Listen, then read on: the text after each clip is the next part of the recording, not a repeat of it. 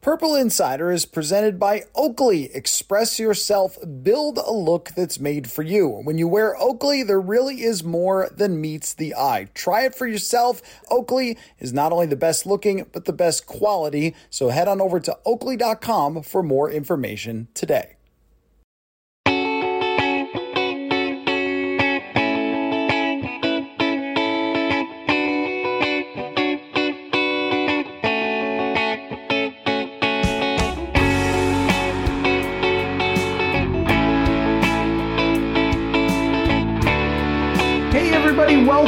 Another episode of Purple Insider. Matthew Coller here. And in just a couple of minutes, Eric Eager from Sumer Sports is going to join us. He selected his old game to talk about for our random old games series, and uh, it's a pretty fun conversation. We'll get to that momentarily, but want to start the show with our more than meets the eye stats focus presented by Oakley. Let's talk about cornerbacks because there's a lot of questions in our fans only podcast and our YouTube streams about the Vikings secondary, particularly who's going to win these cornerback jobs and what it's going to look like. And the thing with statistical production for corners is it's very hard to project and it also can be really hard to analyze because there's a lot of context. So trying to guess what Byron Murphy Jr. and the youth movement of corners are going to do is really difficult. But here's one thing we can say. I looked into some numbers for our more than meets the eye stats focus and I found, you're never going to believe this, the last few years for Vikings corners have been really, really rough. So outside of Patrick Peterson, when he was great last season, and Duke Shelley, who had his moments and had some big plays on the ball in limited duty, the other two corners, Chandon Sullivan and Cam Dantzler, they combined to be targeted 141 times and there was 111 completions according to PFF. That's almost 80% when targeting either one of those corners. Opposing quarterbacks also gained 8.7 yards per attempt when throwing at either one of those guys. To put that in context, Patrick Mahomes averaged 8.1 yards per attempt. So when throwing toward Chandon Sullivan or Cam Dantzler, opposing quarterbacks were better in at least that metric than Patrick Mahomes. Not great. But this has been a trend for the last three seasons. The year before, in 2021, when opposing quarterbacks targeted either Mackensie Alexander or Bashaud Breeland, they had 117 quarterback rating against Alexander and 111 at Breeland. How good is that? Aaron Rodgers' quarterback rating in his MVP 2021 was 111. Both of these guys were as good or better, or I should say, worse when they were targeted. So opposing quarterbacks had that much success, MVP level success when targeting those two guys. And in 2020, just as bad with the with three corners who were targeted at least 30 times. They had ratings over 120 back in 2020. So this is no surprise to any of you who have watched the games, but that's got to be bound to go the other way, right? Nowhere to go but up. Byron Murphy Jr. could help this a lot. He did give up 105 quarterback rating into his coverage last year, but the difference is that the previous season in 2021, he was playing four times as many slot snaps, and that's what Kevin O'Connell said he's going to do is largely play in the slot. And there in 2021, the opposing quarterback rating against him was only 87.8. So much, much better. Might actually be one of the better slot corners in the league if he reproduces that.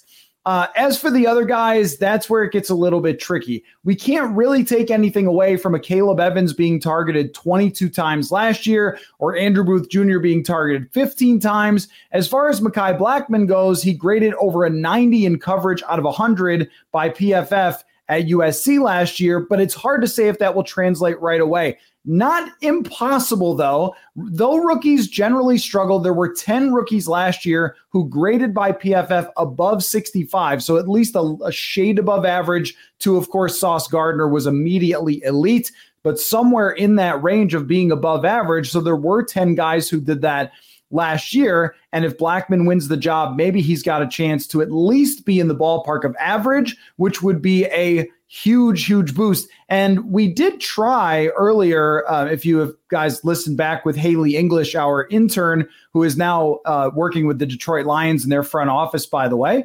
And uh, she studied corners and their PFF grades and coverage. And what she found was if you graded well, it didn't guarantee you would be a good player. But if you graded poorly, it almost always did guarantee you wouldn't make it in the NFL. So at least Blackmon has that going for him. Of course, statistical analysis with corners, very difficult. Scheme, pass rush, big deal.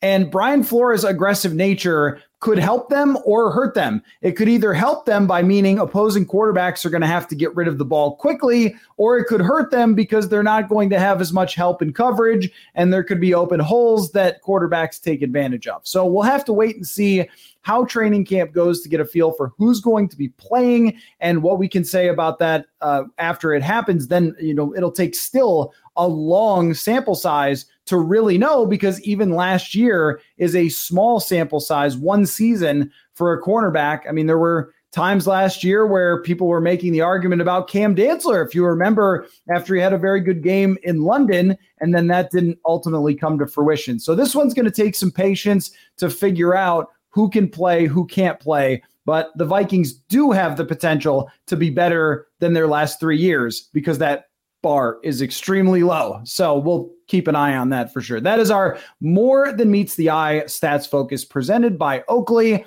Now, Eric Eager of Sumer Sports to talk about an old game that was on his mind.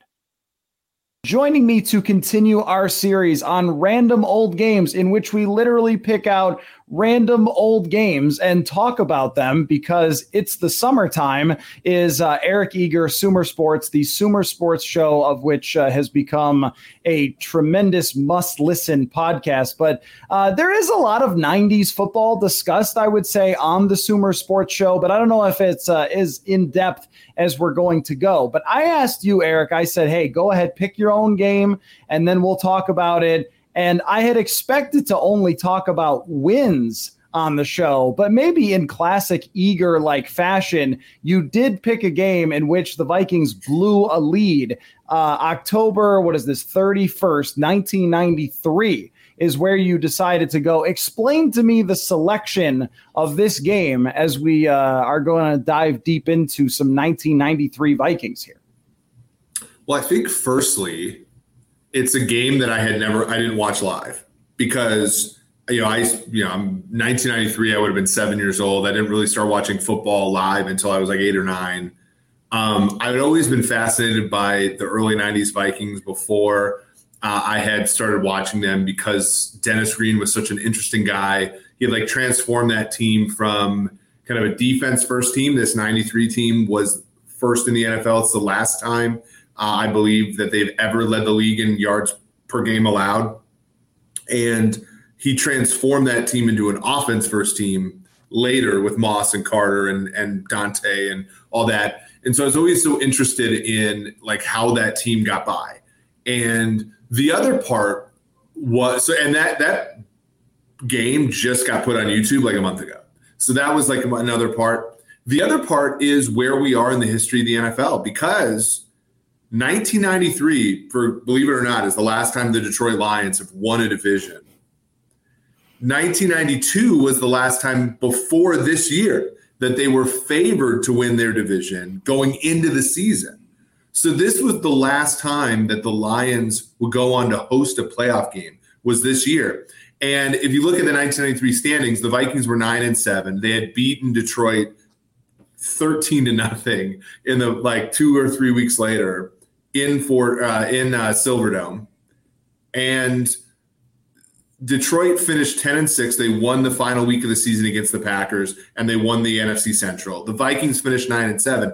If this game is flipped, the Vikings would have won the division, and that would have been three straight division-winning seasons for Dennis Green coming out of the gate.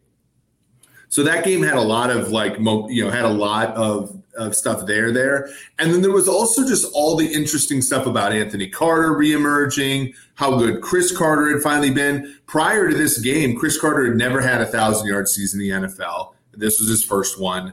Um, you had Robert Smith getting that kind of his first game as the feature running back for the Vikings. The shoulder pad aesthetic was amazing. The fact he was wearing number 20 was also really funny. Um, so there was just a lot of like interesting things about this. But to me, the number one one was Detroit won the division and that was the last time it ever happened. And they did it in large part because they were able to come back from 14 down in the fourth quarter to beat the Vikings. Yeah, one thing that sticks out to me right away when watching this game back, and it is on YouTube if people want to go back and take a look, is what the NFL looked like in 1993. And I, mm-hmm. I, it just seems to me that there was a shifting, and uh, this goes for a lot of things from the early 90s to the mid 90s, changed a lot. Uh, the sound of music changed a lot from the early 90s to the mid and late 90s. And just even how football was broadcast. The broadcast is pretty rough, pretty uh, like antiquated. The way that the Metrodome looks, it's absolutely in standard def. There's no HD going on in this game. It's on TNT, which I don't think there's a lot of people that would even remember that football was on TNT uh, at the time and it's just like watching something that came out of if you what is, what is it called when you bury a bunch of items and then someone can yeah it's like a later. time capsule. Yeah yes yes. This is something out of a time capsule. If you watch a game like three years later in 1996 it looks very close to what you see today from nfl broadcasts without much change. With this there's like one or two camera views. It's very scratchy. It's kind of all the linebackers have like the biggest shoulder pads you've ever seen. Robert smith has the the jersey with like the non-cuffed sleeves, so he's got like Sam Bradford sleeves going. Like, yeah, I mean, it is really like a blast from the past, and like it is a a very epic look into what the world used to be like, which is kind of fun. And and again, like it's the last time the Lions won that division, which is kind of insane to me. Yeah, and so this game also features a, a, something that would happen quite often in the 1990s and even into the 80s with the Vikings franchise uh, that has not been the case in recent years, which is multiple quarterbacks playing in a single game. Jim McMahon and Sean Salisbury, and Sean Salisbury has a phenomenal game. And this, I don't know if this is the best game of Sean Salisbury's career, but it probably is the best game of his career. He plays excellent in, in this game. And you mentioned it's funny that the Vikings did have some some really good defensive players, but Rodney Peete is the opposing quarterback and pretty much lights them up outside of a couple of fluky interceptions. One where he's falling down, uh, and then uh, another one where it's a tipped ball. There's another thing that stands out to me too. Anytime I watch these early '90s games, which was the hilarity of turnovers. We have gotten used to the fact that like it's very hard to get interceptions. It's pretty rare that guys fumble I mean, you might have a game where there's two turnovers in a game, and you're like, well, those turnovers really changed the game. And the early nine is like, four turnovers wasn't that crazy to have. There's also a butt fumble in this game uh, mm-hmm. that it, it, also speaks to where the NFL was because this would have been like an all-time low light where Barry Word runs directly into the rear end of his offensive lineman and the ball pops out. And that's that actually kind of opens the door for Robert Smith playing because Barry Word was a veteran. And after that fumble, I think they didn't really want to play him a whole lot anymore. And Robert Smith ends up getting a touchdown on the next drive. But I, I'm just, I guess, m- most fascinated by sort of the state of early 90s Vikings where I don't know that finding the franchise quarterback was as talked about as it is now, where it's just absolutely everything. But I think that this type of season is maybe proof that it should have been. Uh, and the fact that the, the, the Vikings and this organization in general can never really truly pin down that quarterback spot. And it's like, oh, yeah, reminder at one point they're playing Jim McMahon at his advanced age and Sean Salisbury. Yeah, it's so funny because there are some parallels too with you know, this is year two of the Dennis Green regime. You know, the it's funny, but like year one of the Dennis Green regime, they got rid of Herschel Walker, even though he could s- still play. He went to Philadelphia, rushed for a thousand yards, um, was an instrumental part of a playoff team there, another eleven and five team, and they got rid of Herschel, who was kind of the whole this roster sucks because of this player type player. And I'm not going to talk, you know, about Kirk uh, I, I, think Kirk has obviously had a better Vikings career than Herschel did, but a very similar sort of we're putting all of our eggs in this basket and it doesn't work. You know, didn't work. Um, year one under Green, they went 11 and five. Schedule was easier. Um, injuries weren't that bad. Free agency didn't bite them. And then you look, and this Vikings team, year two of the regime, they traded Gary Zimmerman to the Broncos in the in the preseason. Gary Zimmerman's a Hall of Fame left tackle for a wide receiver named Vance Johnson, who they cut after training camp. So it's like they just gave up, you know, Gary Zimmerman for like a first round pick and then players that didn't make the team. Um, they had three new offensive linemen. Terry Allen tore his ACL in training camp. And so they're out there trading a fifth round pick for Barry Word um, to go with Roger Craig and then Robert Smith. It was weird back then. If the number one 1,200 yard running back got an ACL now, they would gladly play the rookie. But back then, Robert Smith was just getting no carries because they didn't think he was ready. Um, you know, Anthony Carter was kind of aging out, much like Adam Thielen. They would give Jake Reed reps every once in a while, and and he certainly wasn't ready. Cris Carter was emerging. Steve Jordan was, you know, this he retired after 1993. Um, he did come back in 94 when they had injuries, but he retired after 93. So it's it's very similar to kind of what they're dealing with now too, which is they squeezed every last bit of juice out of the orange in 92. They try to run it back but they can't, and they have to go in, you know, very much down uh, a few players. The, the metamorphosis in the defense came the following year when they traded Chris Doleman and they let Anthony Parker and uh, McMillian and Carl Lee all go. But it was it, it, was it's very similar to where it is now where it's like and then the quarterback position they always they they were in on Joe Montana for a little bit couldn't get him go with Jim McMahon. Everybody thought Jim McMahon was this the, the, was the piece that was going to keep them because they were so uh, you know down on Rich Gannon, uh, which is funny because he ended up becoming an MVP in the league. Um, and and what the funniest part was McMahon was the winner that year. They were eight and three in games where he played, but up until Salisbury got in the lineup, they never scored over 20 points in a game. And so Salisbury was weirdly going in there, kind of lighting the place up a little bit and then losing uh, because this started a string of four losses in five games, all of them that Salisbury played, and all of them that Salisbury played pretty well, and it ultimately didn't. Um, you know, for reasons I think like when you look at him versus McMahon, McMahon just managed the game better. He was not as good of a passer at this point in his career. Folks, I know you have heard me talk a ton about my Oakley sunglasses this summer, but the more I wear them, the more I like them. I went on a little summer vacation and spent a ton of time outside in the sun, and let me tell you, before these, I had to squint even when I had sunglasses on. But these matte black prism sapphire polar sunglasses protected my eyes, and I think I looked pretty great as well. I was able to stay outside for hours rather than getting beaten down by the sun like I have in the past. And now I am confident that when training camp comes around, I will be able to keep both eyes on all the positional battles. Oakley is changing the game, and it's time for you to discover a whole new world of possibilities. They are suited for everyday eyewear with frames and lenses, allowing to be an extension of yourself, an expression of your personality, more than meets the eye. So make a sunglasses upgrade today at oakley.com. Oakley even offers prism lens technology. What is that, you ask? It is a proprietary technology to Oakley and available for everyday settings as well. And if you want to know more, you can do your own research at oakley.com. When you wear Oakley, there is more than meets the eye. Try it for yourself. I've worn a lot of sunglasses, and I can assure you that Oakley is not only the best looking, but the best quality as well. Head on over to oakley.com for more information today. Oakley, express your style and build a look that's made for you.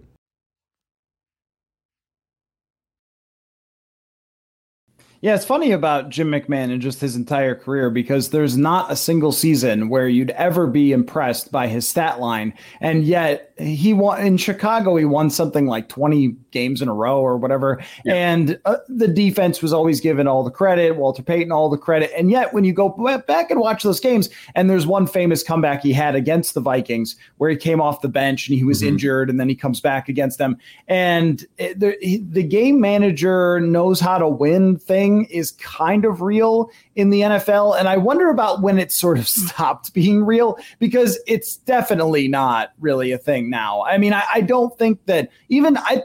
I think it was kind of going up until recent years, where even with Teddy Bridgewater in 2015, and I think that if you were looking for a comp for Teddy Bridgewater historically, Jim McMahon, Jim McMahon is probably a good one because he didn't put up big numbers, didn't put up a lot of touchdowns, managed the game didn't turn the ball over very often, kept the defense in it, and found a lot of ways to win. But I think that if you took the 2015 Vikings team and dropped them into 2022, that they're struggling a lot more. And, you know, I think the idea was that Bridgewater was getting better and they were going to develop. And he never mm-hmm. really got to play, actually, never got to play with the Diggs Thielen combination that we saw. They were on the team, but not the, the elite Diggs Thielen or Justin Jefferson. So maybe his numbers would have gone up. I think his arm strength was improving, but who he was in 2015, kind of a kind of a relic. Maybe we saw a little Kenny Pickett last year, finding ways to win with the defense, even though he didn't put up big numbers. But at this time, you could do that. And Jim McMahon did a lot of that, but he gets did he get I forget now because I just watched the game a couple days ago in the first half. Did he get injured in this game or taken out of this game? Injured, he got hurt right? like in drive number two, bad shoulder. He made a nice throw to Anthony Carter early.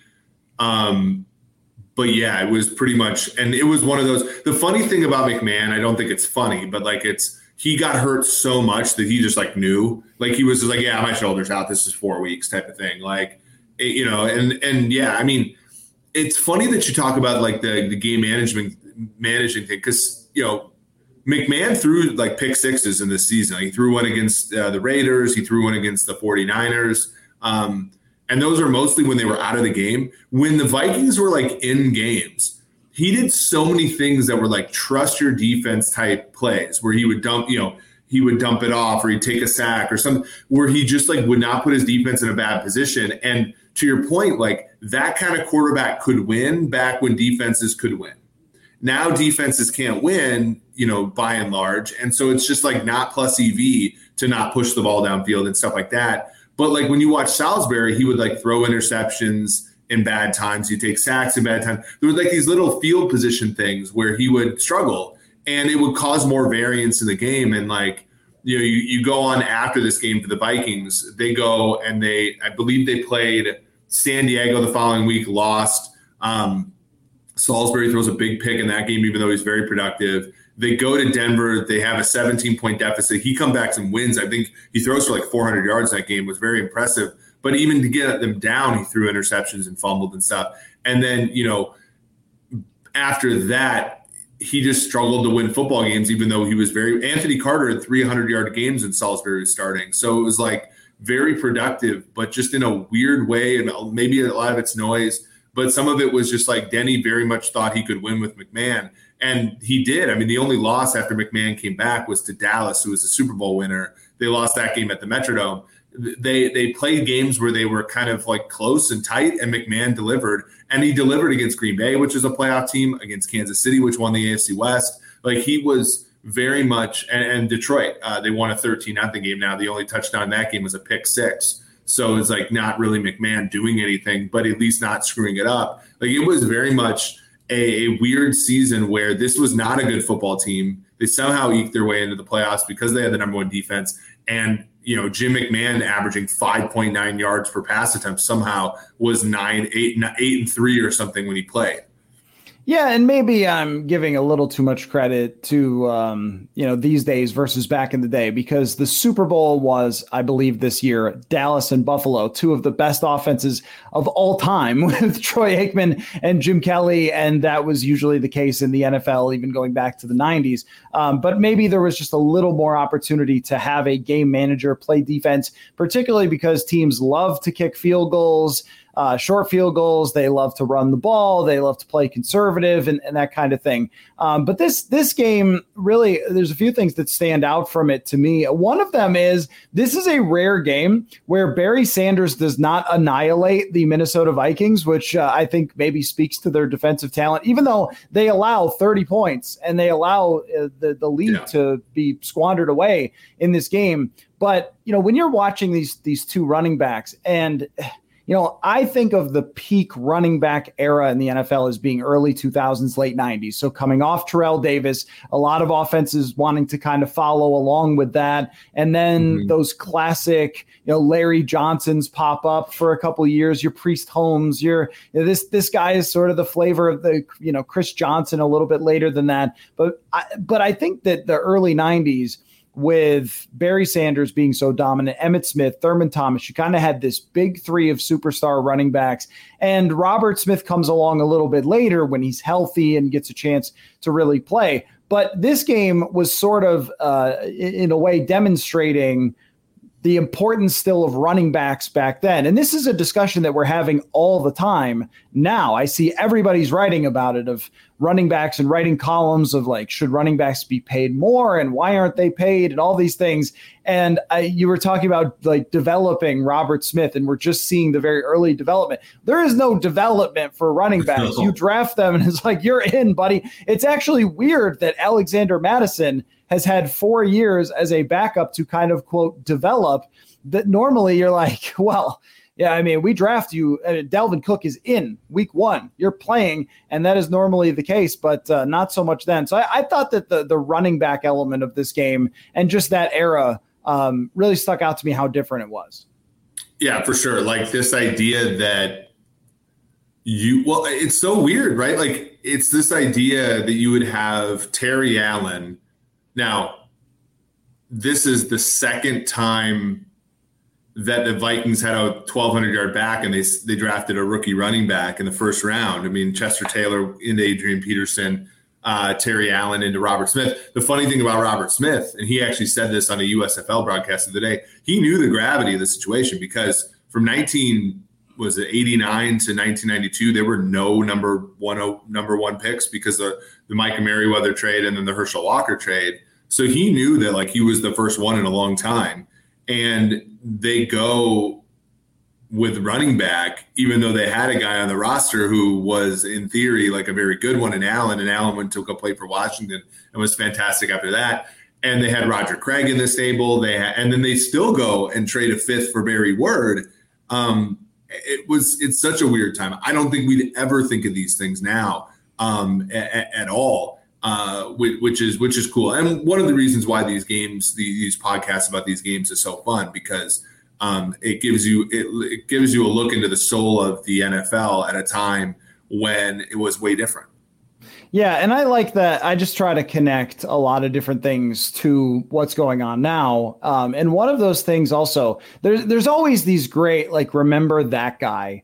And I, what I mean, one of the things there's also there's like two versions of that. There's remember that guy because he's hilariously random and you totally forgot he existed. But then there's like remember how good that guy was. And in this game, Rodney Peete to Herman Moore for a 93 yard touchdown remember how great Herman Moore was.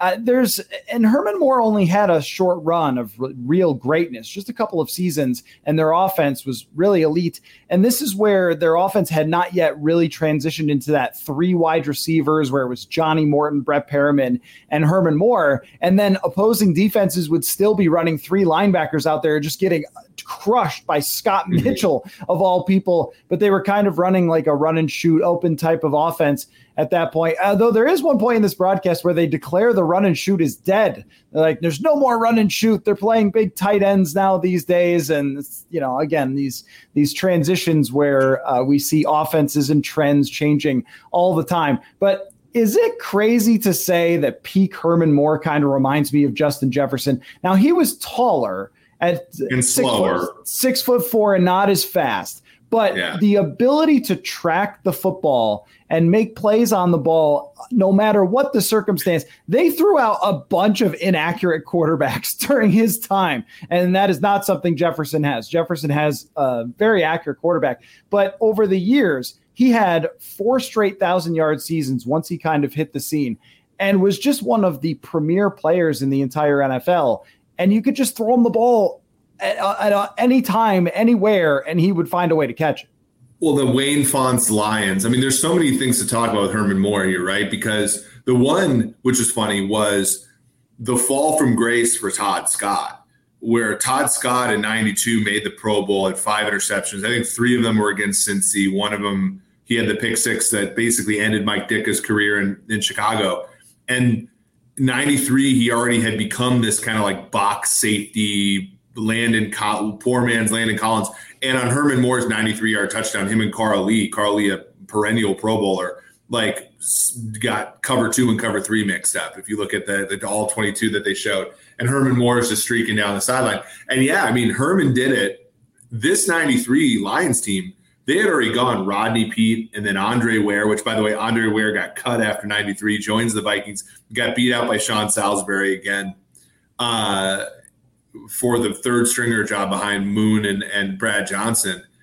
And you had Herman Moore in 90, 95, Cris Carter had just come off a year where he had 122 catches.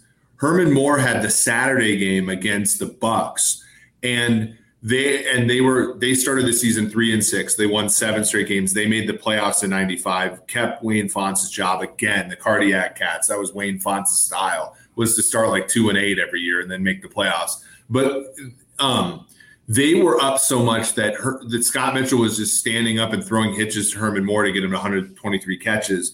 And the following day, Cris Carter and the Vikings played the Bengals. They needed, and I remember this like it was yesterday. They needed to, to beat the Bengals in Riverfront. They needed the Bears to lose to Philly, who was already clinched, so that was a tough one. And they needed Atlanta to lose to San Francisco, and they went 0 for 3. They not only they blew a 21 point lead to the Bengals on the road that day. Classic Vikings. Um, the Falcons with Bobby Hebert, one of my friends, as you as you mentioned, come back and beat the Niners. Uh, the Niners needed the, that game for the one seed. And Cris Carter doesn't get his 123 catches. So Herman Moore actually, for a while, had the record for most catches in a season. It was broken by Marvin Harrison, but he, um, very good receiver. And the funny part was in 95, he and Brett Perriman both, I think, set the record for duos, receptions, yards, and touchdowns in a season by wideout. So they, the the Lions were kind of on that like leading edge of like, how the heck did these offenses get good in the 90s? And then, you know, because of Scott Mitchell, they weren't able to stay good, but they had a moment there. Scott Mitchell's 95 year uh, was one of the better years of that decade. So I, I, do want to talk about just the transitioning from an older team to what the Vikings would become a little bit later in the mid 90s and then setting up for eventually Randy Moss because I think that that is relevant to where they are right now. But I wanted to ask like just what else about this actual football game stood out to you? To, just to t- just to take it through, the Vikings get up 27-13. Salisbury's playing great. Robert Smith's running all over the place. And then the 93-yard touchdown happens in the fourth quarter to cut it within seven. Jason Hanson, one of the best kickers. I mean, Fuad Reveiz versus Jason Hanson, quite the battle. All-time great kicker kicker. Yes, all-time kicker. And then uh, they give up uh, a touchdown at the very end of the game for the Lions to win. 30 to 27. But what what other parts of the actual football game beyond the things that we could tie to today did you like? Well, it's so funny because the Vikings thoroughly got screwed in this game. Like Barry Word did not fumble in the flat, right? Like he caught the ball, like things like laying, and they they have no replay. So Willie right, Clay, no replay, yeah, yeah. Willie Clay picks the ball up, runs it in. So in theory, it should have been 27-7 or 27-6 or whatever it was. That didn't count they the broadcast, which by the way, you had the contrast of like the TNT got Sunday Night Football until like halfway through the year, and then they got basketball, and then they had ESPN. Pat Haden, whoever the heck was with him in that booth, compared to Mike Patrick, Paul Maguire, Joe Theismann, no comparison. The, the, and I love the Fruit of the Loom halftime show. Don't get me wrong, but the ESPN Sunday Night Football, Thursday Night Football package was so much better than TNT's, which is probably why they ended up getting uh, Monday Night Football in the end. Um, but then, so Robert Smith scores. They're all like making a fit over the fact that Robert Smith doesn't score, even though I think it was like first or second down. So it doesn't. It would have probably been a touchdown anyway. And then Anthony Parker, the poor nickelback for the Vikings, gets called on fourth down for pass interference. It just simply is not pass interference. And so the Vikings win the game, win the division ultimately uh, if that's not called, then it's called. So it, it's funny because I, I, I wanted to watch this game because it was the last time Detroit won the division, but they won the division on some Mickey Mouse nonsense that happened in this game in a couple different ways. And so you even think about how luck is just such a weird thing. The Lions probably have lost the division in like completely unlucky ways since from 94 on. And their last division title was gift wrap for them. So maybe like be careful what you wish for. But you know, if you get one now, you might never get one for another 30 years, which has been the case with the Lions. yeah, it is. I was thinking about this for like the Lions and the Jets have had these similar trajectories of just things going wrong all the time and keeping them out of ever being really a contender, except for those couple of years with Mark Sanchez, and how there's so many teams because this is what you hear about like moving on from Kirk and things like that is people will be nervous like well what if we move on from him and we pick the wrong guy and what if we become the Jets? And with 32 teams you can use all of their histories or 31 other teams to make any point you want to make any point you want to make about any team because you could go to the Buffalo Bills who missed the playoffs for like 20 straight years and then go, well, you know, they found their franchise quarterback. But usually a lot of things have to kind of go right for you. But I was thinking about that with the Lions here and how much talent they had in the 90s and sort of through the years, if you built a Lions all star team and put it up against other teams, you would probably build a very good team with the number of players that they've had and just, you know, have just been so bad. Um, but you go back to then, and they had been a fairly consistently competitive team. You mentioned instant replay. I thought about that a lot during this game because I have just despised in all sports the the increased instant replay. It is one of the things that drives me completely insane. I well, I go to WNBA games and I sit there and they're reviewing whether yeah. somebody smacked somebody else in the mouth on purpose or by accident. And uh, like, well, this should it be a flagrant? Should it not be a flagrant? And you know, the DJ's doing his best to just play the heck out of every song he's got, but you're sitting there for like eight minutes figuring out if somebody hit somebody in the in the face. Like, I don't need this. And the NFL, though, I have to admit it needed it pretty badly. Like this, and and I mean, pass interference still remains a problem. But every year we have columns written, we have uh, you know outrage over refereeing. Oh, the refereeing is so bad, and we're still getting these things wrong and everything else, which is true.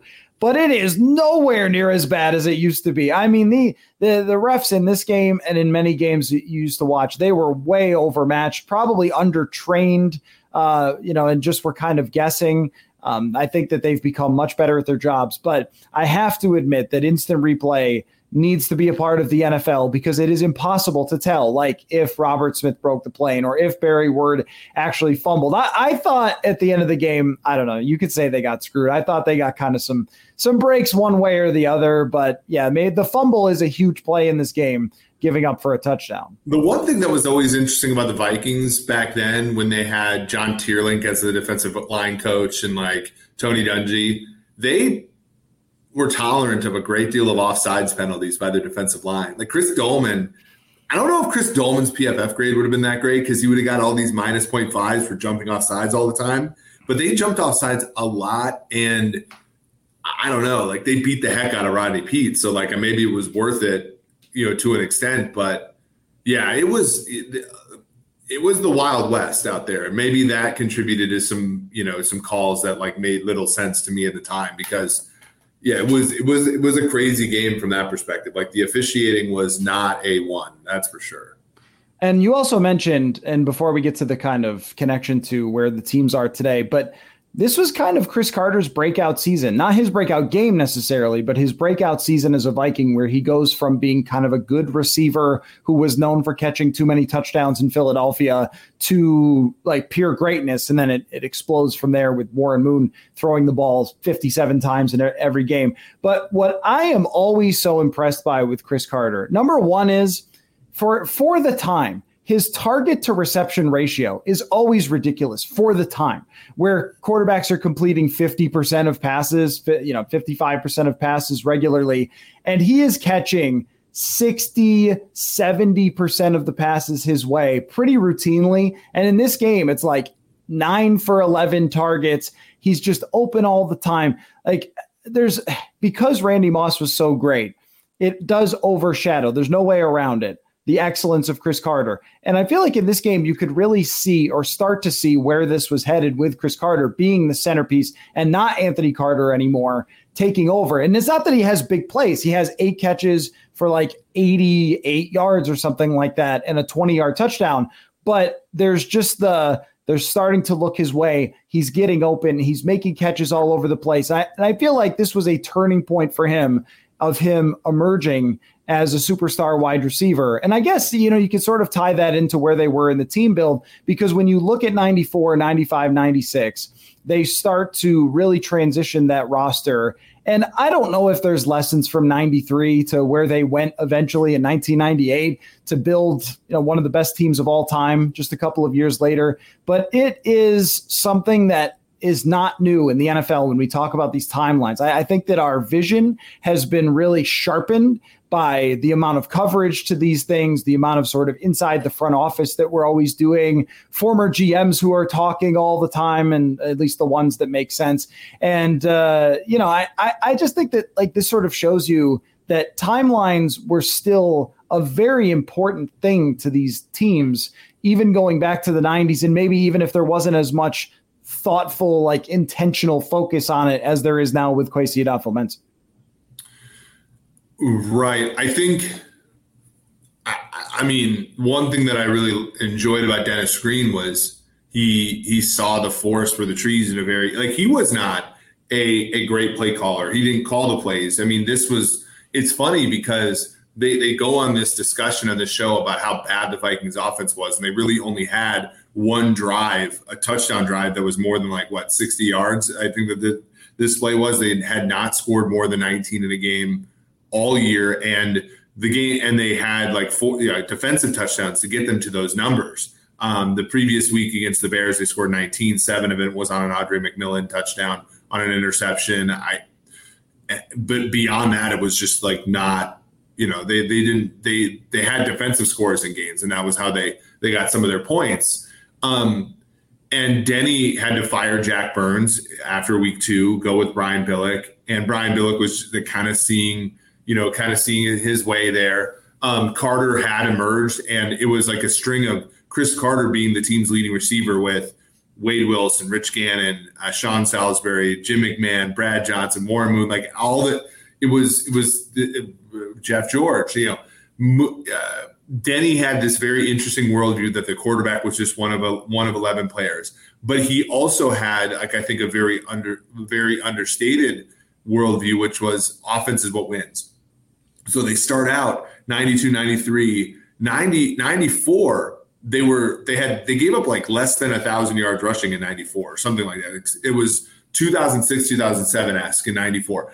But because they had lost Audray McMillian, Carl Lee, Vencie Glenn, and they were starting guys like Corey Fuller, Dewayne Washington, Orlando Thomas, they were decimated via the pass. They kept getting decimated because they let they traded Chris Doleman to the Falcons the next year. They let Henry Thomas go, interestingly, to the Lions. Um, that defense, by the time it got to 98, the only guy left was John Randle. That was the only player that they built the thing around. And they, they just kept putting resources in the offense. You know, the, this, you know, uh, Everett Lindsay started this game at left tackle. He was the first Viking in, in club history to start opening day as a rookie offensive lineman in 93 this team was 30 years into their into their existence and never had that happen. By the time you get to you know 98 it's todd Steussie, randall mcdaniel jeff Christy, david dixon Korey stringer first round picks guys they've invested in. And like i think this was like kind of the whole like well we can't win with defense and we're to need you know something. And they they sort of pulled you know they got warren moon around the next year. Warren was older um, but they just they they built around him. It's like nine new starters on offense the following year because I think like they look at this and like, well, we're a defense that is not giving up anything, and we can't beat Detroit at home. So let's let's start let's start reevaluating ourselves. But you know, I think the similarity, if we're tying them together, is you could see on offense the pieces that they had including you know Jake Reed that you mentioned, Qadry Ismail as well, who turned out to be a very good wide receiver uh, for them. Not always the surest hands, but certainly the best speed. Uh, but but a significant player in their offense for um, the Warren Moon years, and they essentially had and Robert Smith being a young player as well. They had this setup that they could drop Warren Moon into. And this is something that we've discussed about. We're always talking about all right, well, the next year after Kirk, they're going to draft a quarterback, and like that's the answer. And there's also this other universe of going the Warren Moon route or the Kirk Cousins route, actually, once upon mm-hmm. a time, of somebody else coming available and then them being dropped in. But it did pop into my mind. I know it's not about this random old game, but this is what's great about random old games is that they start discussions about eras and everything else. How do we view Warren Moon as a Viking versus Kirk Cousins as a Viking? Uh, very good question. I, I mean, Warren had a Hall of Fame career prior to joining the Vikings. He had some success after. We don't know what kind of success Kirk's going to have after. Warren was older when he got to the Vikings, and Kirk is now 37, I think, when he started um, with the Vikings, and ultimately got to like 39 or 40 when he left. Um, the second half of 95 Moon was better than anything Kirk's ever done. But the inconsistency that Moon had in 94, early part of 95, and then 96, he was dreadful before he lost his job to Brad Johnson, got hurt.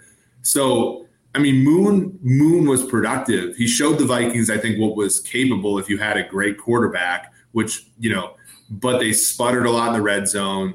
Um, a lot of drop passes. Qadry was one of them. A lot of drop passes and a running game that they just simply never trusted. I know Terry Allen had a thousand yards in '94, but it was kind of like a very weak sauce version of that. You know, Robert Smith never stayed healthy when Moon was uh, on the team for very long. So I think Moon is probably what top eight Vikings quarterback of all time. But I don't think you can put his Vikings career in the in the conversation with Cousins. Um, I mean, even Keenum's highs were much better than than Moon's highs, which is which is kind of interesting. Um, yeah, Moon, one of the best quarterbacks ever played. But once he got to the Vikings, I think you have to view it as a disappointment. He started one playoff game, they lost to the Bears at home. Steve Walsh. It, it was certainly, uh, you know, he they got as many home playoff games as Kirk has. So it's kind of weird, but I think Kirk played better than than Moon has, you know, kind of on balance. Yeah. So the thing about Moon is that they really asked him to be the entire team, and and that's what uh, for Cousins has sort of fluctuated from year to year with his time here. Uh, where Warren Moon, like he was setting all of these records passing. Uh, if you go through and watch any of those 94 games, that's always the discussion. It's like Warren Moon's putting up these insane numbers, and those numbers now would look pretty normal if you're throwing for the amount of yards that Warren Moon was uh, back then it was not normal to have a guy who was throwing 40 to 50 times uh, in, in pretty regular fashion because that was their offense and the defense, as you mentioned, had been turned over. And so it kind of had to be that way. I think it is one of the interesting elements of Kirk Cousins' career that – he shows up and they want him to be the centerpiece of the offense in 2018. And then they're like, no, no, no, actually don't be the centerpiece of the offense in 19 and 20. And then in 21, he kind of has to be because the running game wasn't as good as it had been the year before. Um, but they're still kind of centering it around Dalvin. Mike Zimmer is still very upset every time they're not running. And then last year, Kevin O'Connell comes in and says, No, you have to be our quarterback and throw all the time and everything else. And the results overall were 13 wins. So you can't take away from that. The results offensively, I thought, were pretty mixed when you have a team that did have high point totals. Some of that point total is coming back from 30 something points against Indianapolis, which is totally unnecessary. Uh, and their scoring percentages like weren't that good. Lots of inconsistency. I think last year actually kind of reminded me of a Warren Moon season where they were throwing and throwing and throwing, and it was all about the wide receivers and it was all about the passing game. And some weeks and some quarters, and this is what I always take away from watching Moon. Some quarters, you're like, how did this team not win the Super Bowl with Warren mm-hmm. Moon? They were so good. And then other quarters, they just couldn't get anything going. And it's almost a little bit like shooting three pointers in basketball. When you're hot, you're unstoppable. And when you're not, if you don't have Steph Curry at the quarterback position making the three pointers consistently, if you have kind of a, it's Moon and Kirk are both like this during their careers where they have the, and Moon, of course, is a Hall of Famer. So it's a different level. But they have this like when they're great, they're great, and when they're down, they're down. And with Kirk, you could tell that um, really from the very outset of games. But I, I, you know, I don't know. I guess it's an interesting comparison to me because there's multiple seasons where there's so many Vikings quarterbacks that don't even have multiple seasons, like Jim McMahon, who's playing in this game, and Sean Salisbury never had multiple seasons as an actual starter. Yeah, for sure. And like Rich Gannon only had kind of that one year, 92, where he started opening day. Um, Brad Johnson kind of had 97, but even then he, you know, faded, you know, he got hurt with the neck. And then, you know, Randall had the one full year. But yeah, I mean, we don't have that many seasons contiguous of Viking quarterbacks. Wade Wilson kind of, but he was always sharing the job with Tommy Kramer at the end. Kramer had his years, uh, which I think, which is why, like, I think if you talk about Vikings quarterbacks, it starts the conversation with with Tarkenton. Then you have to then you're picking among Daunte, who I think had a much better career than Cousins. Then Cousins is probably third, and then Tommy Kramer because he had those moments. And Joe Kapp, you know, you had some guys who started, but like the conversation doesn't go very far because not that many guys have played for that team for all that long. And there's a lot, and they had a lot of success. And this is, you know, we think about Dennis Green you know, made the playoffs basically every year as as the Vikings head coach, different quarterback almost every year too. And and it's it's so funny that like they were able to generate that success in moving from a defense first team to an offense first team. They never until Daunte and you know got the quarterback being in that long term position. Uh, and even then, like that was only one, two years of Dennis Green's era. It was oh, 2000, 2001 because the wheels fell off of the defense too, so quickly that they that Denny had to get fired after 2001. Um, it, it's a strange franchise, and I think that this is an example of the strange. They're in they're contending for a division title with Jim McMahon at quarterback and Sean Salisbury relieving him. That's like a really funny, and that's what it's requiring for Detroit to be back to being favorites again in this division, which is uh, transients, uh, uh, quarterbacks in Green Bay, Chicago, Minnesota. Yeah, that it really does show you when you watch a game and it looks like this on the broadcast. Like, yeah, that's the last Lions team. That is on this broadcast that you can barely see, really. And the Metrodome, it's just you know they're running by. There's the cutouts for the, the game is probably blacked out. yeah, right? Yeah, no, it probably was uh, those old blackout games. So anyway, I just uh, this is why we do this because um, there's a lot of fun discussions that stem off of these old games. So, was there anything else that you uh, had wanted to point out from Vikings and Lions 1993? No, I think, I mean, it's just so much fun going back and watching and looking at the context of how things were put together back then and how they're put together now. And, and the differences are drastic and it's, it's fun to go back and look at them. Uh, yeah, no, it certainly is. So we'll continue our series throughout these weeks until we get to training camp. And then, of course, we'll get back into all the hardcore training camp battles. And, you know, we'll continue to do that as well. If people have fans only questions, feel free to go to purpleinsider.com and spend, uh, send those. And of, of, course, if you are not listening to the Sumer Sports Show, well, we're sitting here messing around. And yesterday I was making fun of uh, Pro Football Talk headlines and things like that, screwing around, talking about old games. You guys are going into like really fascinating front office kind of high level discussions. And I'm learning a lot from every show. So, Sumer Sports Show, make sure you go check it out. And uh, we will be back together talking maybe a little WNBA somewhere and uh, all sorts of uh, yeah. all sorts of Vikings talk in the near future. Yeah, the WNBA blessed us with Mercury Aces while we're recording this. Uh, uh, the best team in the league versus a team that's tanking. So, uh, God bless them. Yeah, well, there's a lot of that this year. So, anyway, well, thanks, Eric, for your time. And thank you all for listening. Hope you enjoyed the conversation. We'll do it again soon.